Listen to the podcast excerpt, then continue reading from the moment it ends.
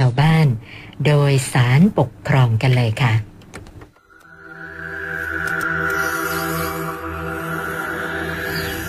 คุณผู้ฟังคะคดีปกครองที่เราหยิบมาคุยกันในวันนี้เนี่ยเป็นเรื่องของอุบัติเหตุนะคะถึงขั้นเสียชีวิตกันเลย แล้วก็เป็นเหตุการณ์ที่เกิดในสถานที่ของราชการแห่งหนึ่ง คือเป็นกรณีที่พนักงานดับเพลิงนะคะนะเขาพลัดตกลงมาจากช่องโรยตัวฉุกเฉินนะคะ แล้วก็เสียชีวิตในขณะที่กำลังเข้าเวรปฏิบัติหน้าที่ ซึ่งหลังจากเกิดอุบัติเหตุเนี่ยนะคะนะเรื่องเป็นยังไงทำอะไรกันต่อบ้างเราก็ไม่ทราบแต่ว่า ท้ายสุดเนี่ยนะภรรยาของผู้เสียชีวิตนะมายื่นฟ้องคดีที่ศาลปกครอง พื่อจะเรียกร้องค่าเสียหายจากหน่วยงานต้นสังกัด เนื่องจากเธอเห็นว่า ความสูญเสียที่เกิดขึ้นเนี่ยนะคะ มันมาจากการที่หน่วยงานปล่อยปละละเลย ไม่ได้ดูแลความปลอดภัยของสถานที่ปฏิบัติงาน ให้ดีกว่านี้ แล้วก็ทำให้ผู้ปฏิบัติงาน มีความเสี่ยงที่จะได้รับอุบัติเหตุโดยง่าย เอาเป็นว่ารายละเอียดของคดีจะเป็นอย่างไร ภรรยาของผู้เสียชีวิตรายนี้ จะเรียกร้องค่าเสียหายได้หรือไม่ วันนี้เราจะพูดคุยกับท่านตุลาการศาลปกครองกลาง ในฐานะรองโฆษกศาลปกครอง คุณวสันทองโคกศรีนะคะ เดี๋ยวท่านเล่าให้ฟังค่ะ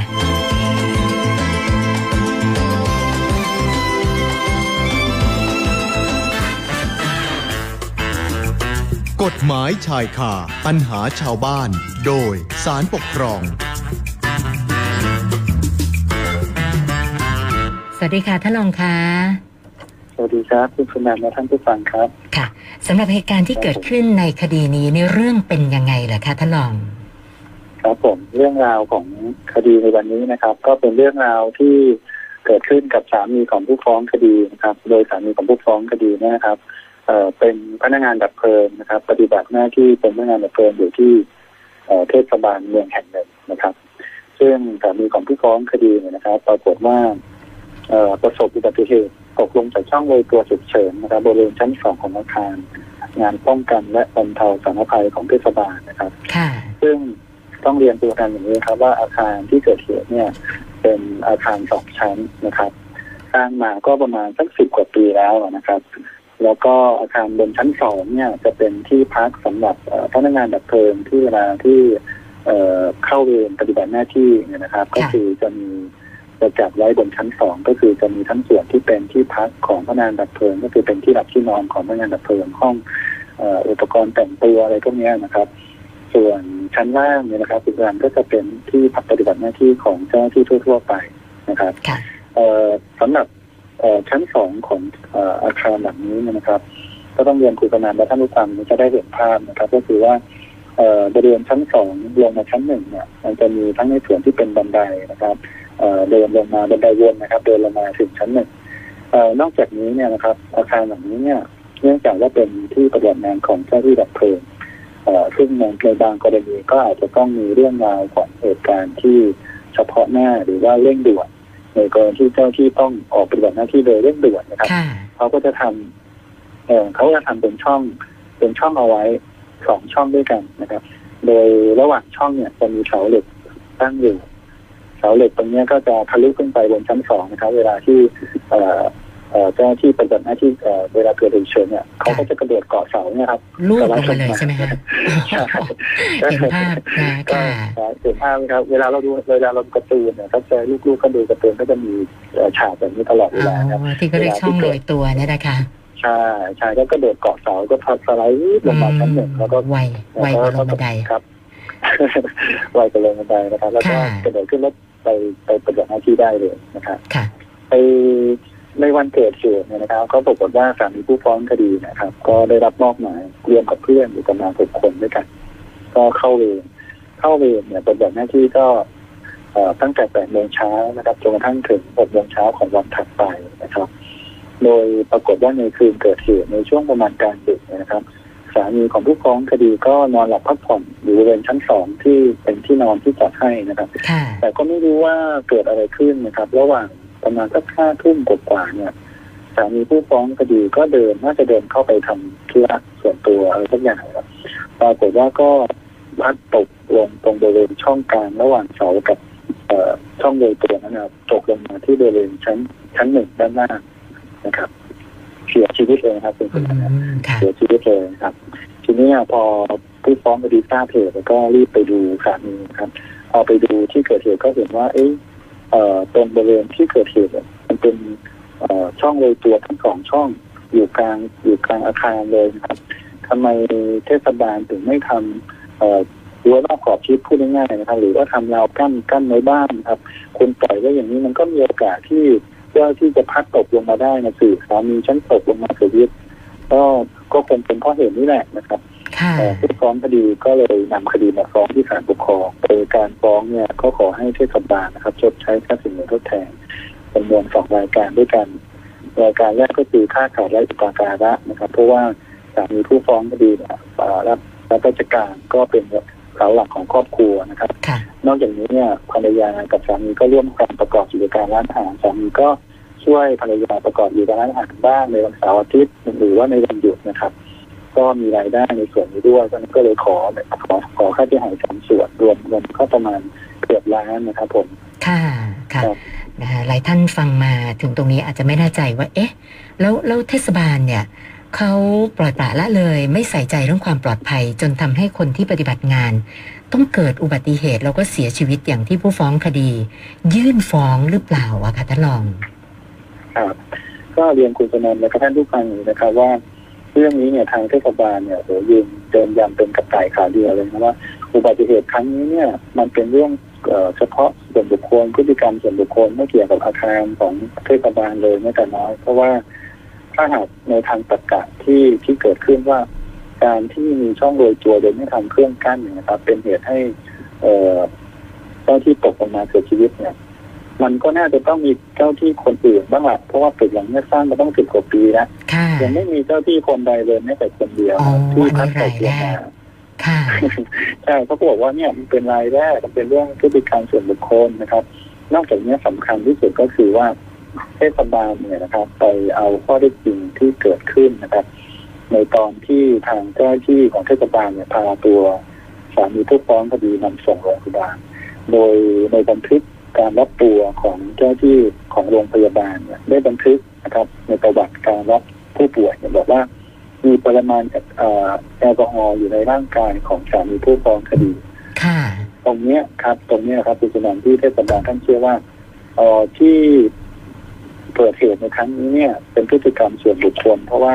สามีผู้ฟ้องคดีเนี่ยเมาสุรานะครับถึง พัดตกลงไปถึงแก่ความตายไม่ใช่เรื่องของการที่เทศบาลปล่อยปละละเลยไม่ทำเครื่องกั้นอะไรต่างๆอย่างที่ผู้ฟ้องคดีว่าครับอ๋อ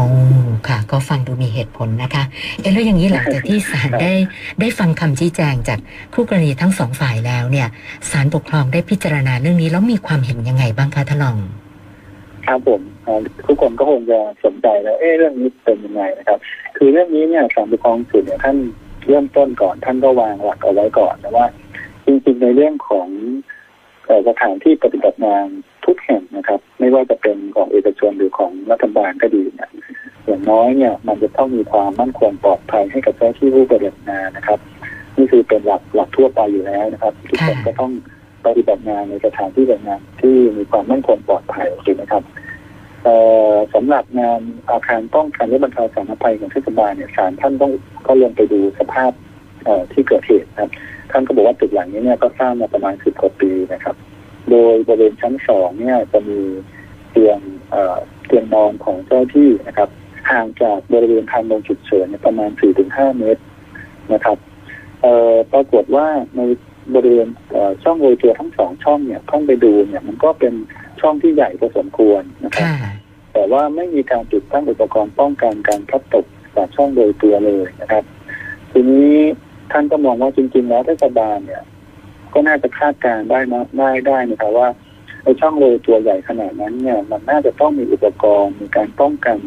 เอ่อไม่ให้เกิดอันตรายกับเจ้าหน้าที่นะครับ ซึ่งเป็นเรื่องของการเป็นหลักการพื้นฐานในการประกันความปลอดภัยของผู้ปฏิบัติงานนะครับ ซึ่งทางเทศบาลเองก็ควรจะต้องคาดเห็นนะครับว่า การไม่ทำเนี่ยมันอาจจะเกิดอุบัติเหตุให้กับเจ้าที่ได้รับความ เสียหายได้นะครับ เพราะฉะนั้นเนี่ยการที่คุณไม่ทำเนี่ย แล้วก็สามีเป็นเหตุให้สามีของผู้ฟ้องดีพัดตกลงไปจากช่องโดยตัวจนกระทั่งเสียชีวิตเนี่ยนะครับกรณีเนี่ยต้องถือว่าเทศบาลเนี่ยนะครับ เป็นเรื่องที่เทศบาลเนี่ยละเลยต่อหน้าที่หรือเป็นการกระทำด้วยความประมาทดนเล่ครับแล้วก่อนนี้เนี่ยต้องรับผิด ชดใช้ค่าสินไหมทดแทนให้กับผู้ฟ้องคดีครับคุณชมค่ะค่ะท่านรองคะแล้วแล้วประเด็นที่บอกว่าเอ่อเจ้าหน้าที่โรงพยาบาลเขามีการบันทึกว่าสามีผู้ฟ้องคดีเนี่ย ดื่มแอลกอฮอล์ด้วย อันนี้ไม่ทราบมีผลต่อการพิจารณาไหมคะประเด็นนี้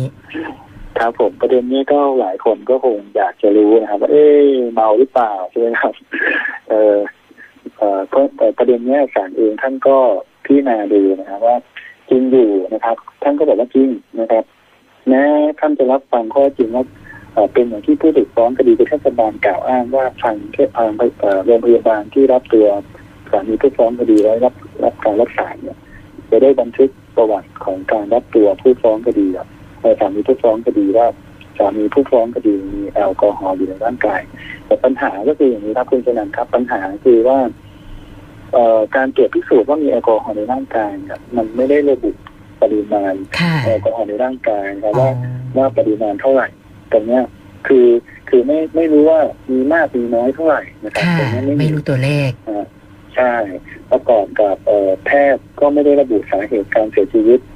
ของสามีผู้ฟ้องคดีว่ามีเป็นสาเหตุมาจากการดื่มสุราอะไรพวกเนี้ยนะครับค่ะเพราะฉะนั้นเนี่ยในทางที่นาตรงนี้ครับคุณสมานเนี่ยก็เลยข้อจริงก็เลยฟังไม่ยึดติว่าเอออุบัติเหตุครั้งเนี้ยเกิดจากการที่ สามีของผู้ตายเออสามีของผู้ฟ้องคดีดื่มแอลกอฮอล์แล้วมีการเมาสุราจนขาดสติไม่สามารถที่จะคุมตัวเองได้เป็นเหตุให้เกิดอุบัติเหตุในครั้งนี้ครับผมอืมค่ะ อย่างนี้แสดงว่าเทศบาลก็ต้องจ่ายค่าสินไหมทดแทน ให้ตามที่เขาขอมาอย่างนั้นหรือเปล่าคะท่านรองครับผมทีนี้เราก็มาดูเรื่องของเออค่าเสียหายค่าสินไหมทดแทนที่ทางเทศบาลต้องชดใช้ให้กับผู้ฟ้องคดีนะครับ เออก่อนอื่นน นะครับก็เรียนคุณนาและท่านผู้ฟังก่อนนะครับว่าจริงอยู่นะครับแม้ศาลจะวินิจฉัยนะครับ ว่าอุบัติเหตุที่เกิดขึ้นเนี่ยเกิดจากการที่เทศบาลเนี่ยไม่ทำอุปกรณ์ป้องกันนะครับ แล้วก็เป็นผลโดยตรงทำให้สามีของผู้ฟ้องคดีเนี่ยพลัดตกจากช่องโรยตัวเสียชีวิตนะครับ แต่ว่าท่านก็ได้ไปพิจารณาว่าสามีผู้ฟ้องคดีเนี่ยเป็นข้าราชการที่ปฏิบัติงานในสถานที่เออในเทศบาลตำแหน่ง พนักงานดับเพลิงเนี่ยมาเป็นเวลากว่า 29 ปีนะครับ ซึ่งถือว่านานมากเอ่ออีกสักสี่ห้าปีท่านก็เกษียณอืแล้วครับมค่ะเพราะฉะนั้นเนี่ยจากประสบการณ์เนี่ยท่านต้องรู้แหละนะครับ ท่านต้องรู้แหละว่าเอ่อทางลงฉุกเฉินบนบนอาคารชั้นสองเนี่ยมันอยู่ตรงไหนนะครับค่ะต้องทราบดีแน่นอนนะครับ แล้วก็ประกอบกับศาลเองท่านก็ไปดูเอ่อบริเวณที่เป็นจุด ของช่องโดยตัวนะครับคุณสนันครับค่ะปรากฏว่าช่องโดยตัวเนี่ย มันไม่ได้อยู่ตรงกลางห้องนะครับค่ะมันจะอยู่อ่าบริเวณเขาเรียกอะไรครับ บริเวณริมริมริมริมของอาคารนะครับค่ะก็คือมีทหารแอบๆอยู่ริมของอาคารไม่ได้อยู่กลางอาคารอ๋อนะครับค่ะใช่ครับเพราะฉะนั้นเนี่ยเอ่อการที่สามีผู้ฟ้องคดีก็มีประสบการณ์กว่า 29 ปีเนี่ยต้องรู้นะครับอันนี้อันที่หนึ่งแล้วก็เอ่อการที่ ชอบโรยตัวอยู่บริเวณอยู่บริเวณริมอาคารไม่อยู่ตรงกลางช่อง การที่สามีของผู้ฟ้องคดีพลัดตกลงมาตรงนี้เนี่ยส่วนหนึ่งอะน่าจะต้องเกิดจากการประมาทลงเลิกของสามีผู้ฟ้องคดีด้วยนะครับค่ะใช่ครับเพราะฉะนั้นเนี่ยหลักการมันเป็นอย่างนี้นะคุณกนันนะก็คือว่าในเรื่องของการชดใช้ค่าสินไหมทดแทนเนี่ยในหลักการกฎหมายแล้วเนี่ยเอ่อการประมาทเลินเล่อเนี่ยมันจะมีการประมาทเลินเล่อที่เอ่อเกิดขึ้นทั้งในส่วนของ ผู้กระทำและผู้ได้รับความเสียหายด้วยนะครับค่ะในเรื่องนี้เนี่ยก็จะเห็นว่าเทศบาลเองก็มีส่วนประมาทเลิศถูกไหมครับเอ่อทางผู้สามีผู้ฟ้องคดีก็มีส่วนที่ประมาทเลิศอยู่ด้วยอืมนะครับค่ะทั้งทั้งสองคนทั้งสองคนก็คือมีส่วนประมาทเลิศอยู่ด้วยกันทีนี้ค่าเสียหายจะจ่ายยังไงล่ะนะครับอ่าหลักการก็คือว่าเราก็ต้องมาดูอะว่าฝ่ายไหนเนี่ยประมาทเลินเล่อมากกว่ากันนะครับค่ะซึ่งประเด็นตรงนี้เนี่ยศาลเองท่านก็มองว่า คนที่มีส่วนประมาทมากกว่าเนี่ยคือทางเทศบาลนะครับ เพราะฉะนั้นเนี่ยก็ให้เทศบาลรับผิดในในความเสียหายจำนวนสองในสามส่วนของความเสียหาย ที่ผู้ฟ้องคดีควรได้รับนั่นก็หมายความว่า เออให้หักส่วนส่วนความประมาทเรื่อยที่ผู้ฟ้องคดีมีอยู่เนี่ยออกส่วนหนึ่งนะครับ ส่วนสองส่วนนั้นทางเทศบาลต้องชดใช้ให้กับ ทางศาลมีผู้ฟ้องคดีไปครับผมค่ะค่ะ แล้วอย่างนี้ค่าเสียหายที่ให้นี่เป็นค่าเสียหายในส่วนไหนบ้างอะคะท่านรองครับก็อย่างที่เอ่อเราคุยกันมาตั้งแต่ตอนแรกนะว่าตอนที่ผู้ฟ้องคดียื่นฟ้องเนี่ยผู้ฟ้องคดีเขาขอค่าเสียหายสองส่วนนะครับ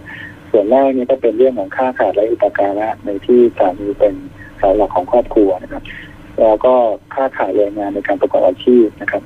สำหรับค่าเสียหายในส่วนแรกเนี่ยฐานท่านก็ไปดูนะครับว่า ผู้ฟ้องเอ่อสามีผู้ฟ้องคดีเนี่ยประกอบอาชีพเป็นเจ้าที่พนักงานดับเพลิงเพียงอาชีพเดียวนะครับ เป็นอาชีพหลักนะครับ ไม่มีอาชีพอื่นเลยนะครับแล้วก็มีรายได้เป็นเงินเดือนในอัตราเดือนละประมาณหนึ่งหมื่นหกพันกว่าบาทนะครับ ซึ่งท่านก็บอกว่าหากค่าใช้จ่ายส่วนตัวออกไปแล้วนะครับเช่นค่าอาหารค่าใช้จ่ายส่วนตัวต่างๆ เนี่ยน่าจะเหลือเป็นค่าประการเลี้ยงดูผู้ฟ้องคดีซึ่งเป็นภรรยากับบุตรเนี่ยนะครับ ไม่น่าจะเกินเดือนละหนึ่งหมื่นบาทค่ะครับ ท่านก็เลยเห็นควรกำหนดค่าสินไหมทดแทนในส่วนของค่าขาดและอุปการะเนี่ยให้แก่ผู้ฟ้องคดีเนยนะครับ เป็นเงินเดือนละหนึ่งหมื่นบาทแล้วถามว่าให้ตั้งแต่เมื่อไหร่นะครับ ก็คือให้ตั้งแต่วันเดือนที่มีการกระทำละเมิดจนถึงเดือนที่ท่านจะครบเกษียณอายุเอ่อราชการก็คือประมาณหกเอ่อหกสิบปีใช่ไหมครับค่ะซึ่งในคดีเนี้ยผู้ฟ้องคดีเราท่านก็อีกประมาณสี่ปีกว่าๆท่านก็เกษียณแล้วนะครับ เพราะฉะนั้นเนี่ยคิดคิดคำนวณไปก็เป็นค่าเสียหายในส่วนนี้ประมาณห้าแสนสองหมื่นบาทอ๋อนะครับค่ะครับผมส่วนอีกอันหนึ่งก็คือค่าขาดแรงงานในการประกอบอาชีพนะครับ ผู้ฟ้องคดีขอค่าขาดแรงงานในส่วนนี้มาวันละสองร้อยบาทนะครับ ในจำนวนสิบห้าวันต่อเดือนซึ่งในส่วนนี้รวมๆไปแล้วก็คิดเป็นเงินจำนวนประมาณหนึ่งแสนห้าหมื่นหกพันกว่าบาทนะครับ ซึ่งรวมๆทั้งสองส่วนเนี่ยก็ประมาณหกแสนบาทนะครับ แต่ว่า พอหักหนึ่งในสามเนี่ยหมายความว่าหักส่วนที่ผู้ฟ้องเอ่อสามีผู้ฟ้องคดีประมาทออกไปนะครับเหลือที่ทางเทศบาลต้องรับผิดให้กับเอ่อผู้ฟ้องคดีก็รวมเป็นเงินกว่าประมาณสี่แสนห้าหมื่นบาทครับคุณสนันท์ครับ ค่ะค่ะนะก็ได้รับการชดใช้กันไปนะคะนะสำหรับคดีที่หยิบมาคุยกันในวันนี้เนี่ยท่านรองอยากจะฝากแง่คิดอะไรเพิ่มเติมสักหน่อยไหมคะครับผมก็ในวันนี้เนี่ยมันก็เป็นเรื่องราวที่เกี่ยวกับ ความปลอดภัยของเจ้าหน้าที่ในเรื่องการของการปฏิบัติงานนะครับตัวเองก็ในฐานะที่เป็นรองโฆษกสำนักปกคองก็อยากจะเป็นส่วนหนึ่งนะครับ ที่อยากจะส่งกำลังใจไปให้ทางเจ้าหน้าที่นะครับ ทุกฝ่ายที่ร่วมกันปฏิบัติหน้าที่ดูแลพี่น้องประชาชนให้ผ่านพ้นวิกฤตของโควิด -19 ในช่วงนี้นะครับ ซึ่งทุกคนทุกท่านก็ทำงานด้วยความเหน็ดเหนื่อยแล้วก็เสี่ยงด้วยนะครับ เพราะฉะนั้นก็อยากจะ ให้ทุกท่านเอ่อรับรู้ไว้ว่าพวกเราเองเป็นกำลังใจให้ตลอดนะครับแล้วเอ่อผมเองแล้วก็พี่น้องประชาชนทุกท่านก็พร้อมที่จะให้ความร่วมมือนะครับก็อยู่บ้านหยุดเชื้อเพื่อชาตินะครับค่ะก็หวังว่าทางเจ้าหน้าที่ทุกท่านก็ปลอดภัยแล้วก็พวกเราเองก็จะผ่านพ้นวิกฤตในครั้งนี้ไป แล้วก็กลับมาเอ่อมีเอ่อความเอ่อใช้ชีวิตได้อย่างเหมือนเดิมอีกในไม่ช้านี้นะครับค่ะ ท่านรองคะแล้วที่ศาลปกครองนี่มีมีปรับเปลี่ยนวิธีการทำงานอะไรในช่วงสถานการณ์แบบนี้ด้วยหรือเปล่าคะครับที่ศาลปกครองต้องเรียนคุณสุนันท์อย่างนี้ครับว่าที่ศาลปกครองเราเนี่ยเอ่อทางท่านประธานศาลปกครองจุดเองท่านมีการตั้งคณะกรรมการ ขึ้นมาดูแลในเรื่องนี้โดยเฉพาะเลยนะครับค่ะซึ่งท่านก็จะมีการให้คณะกรรมการเนี่ยมีการออกกำหนดกฎเกณฑ์ในเรื่องของการปฏิบัติงานทั้งในส่วนของตุลาการเองนะครับ ทั้งในส่วนของเจ้าหน้าที่เอง แล้วก็มีการ รายงานบุคคลหรือเจ้าหน้าที่ที่มีเอ่อความเสี่ยงที่จะติดเชื้อเนี่ยนะครับ ก็รายงานอยู่ตลอดทุกวันทุกทุกทุกวันเลยนะครับค่ะแล้วก็ในส่วนของการปฏิบัติงานของศาลเองเนี่ยนะครับ ท่านก็จะมีการเอ่อเขาเรียกอะไรนะครับ ก็คือมีการลดปริมาณจำนวนคนที่จะไปตรวจงานที่ศาลโดยมีการให้สลับสับเปลี่ยนหมุนเวียนกันไปเรียนงานที่ศาลนะครับเพื่อลด ลดจำนวนของบุคลากร แล้วก็ลดความโฮมครับผมผมเองก็ผมเองก็ลดความโฮมเอ่อในสัปดาห์ที่ผ่านมาก็ประมาณสักสองวันนะครับ ก็ค่ะสลับกันไปครับผมค่ะนะก็คงจะซึ่งเช่นซึ่งซึ่งแล้วก็ขอขอเรียนคุณฟังอีกนิดนึงนะครับ ซึ่งซึ่งณวันนี้ก็ด้วยด้วยมาตรการต่างๆ ที่ที่ศาลปกครองทำเนี่ยณวันนี้นะครับล่าสุดเนี่ย ศาลปกครองก็เป็นองค์กรหนึ่งเลยนะครับ ที่ตอนเนี้ยยังไม่มีรายงานว่าเจ้าหน้าที่ของศาลคนใดนะครับในทั้งขั้นตุลาการเองผู้บริหารศาลเองติดเชื้อโควิด -19 เลยครับผมก็เป็นเรื่องที่น่ายินดีครับค่ะ วันนี้ต้องขอบพระคุณท่านรองโฆษกสารปกครอง คุณวสันต์ทองโคกศรีนะคะ สละเวลามาพูดคุยครับให้ความรู้กับพวกเรานะคะ ขอบพระคุณมากค่ะท่านรอง ครับยินดีครับ สวัสดีครับคุณสุนันท์สวัสดีค่ะ กฎหมายชายคาปัญหาชาวบ้าน โดยสารปกครอง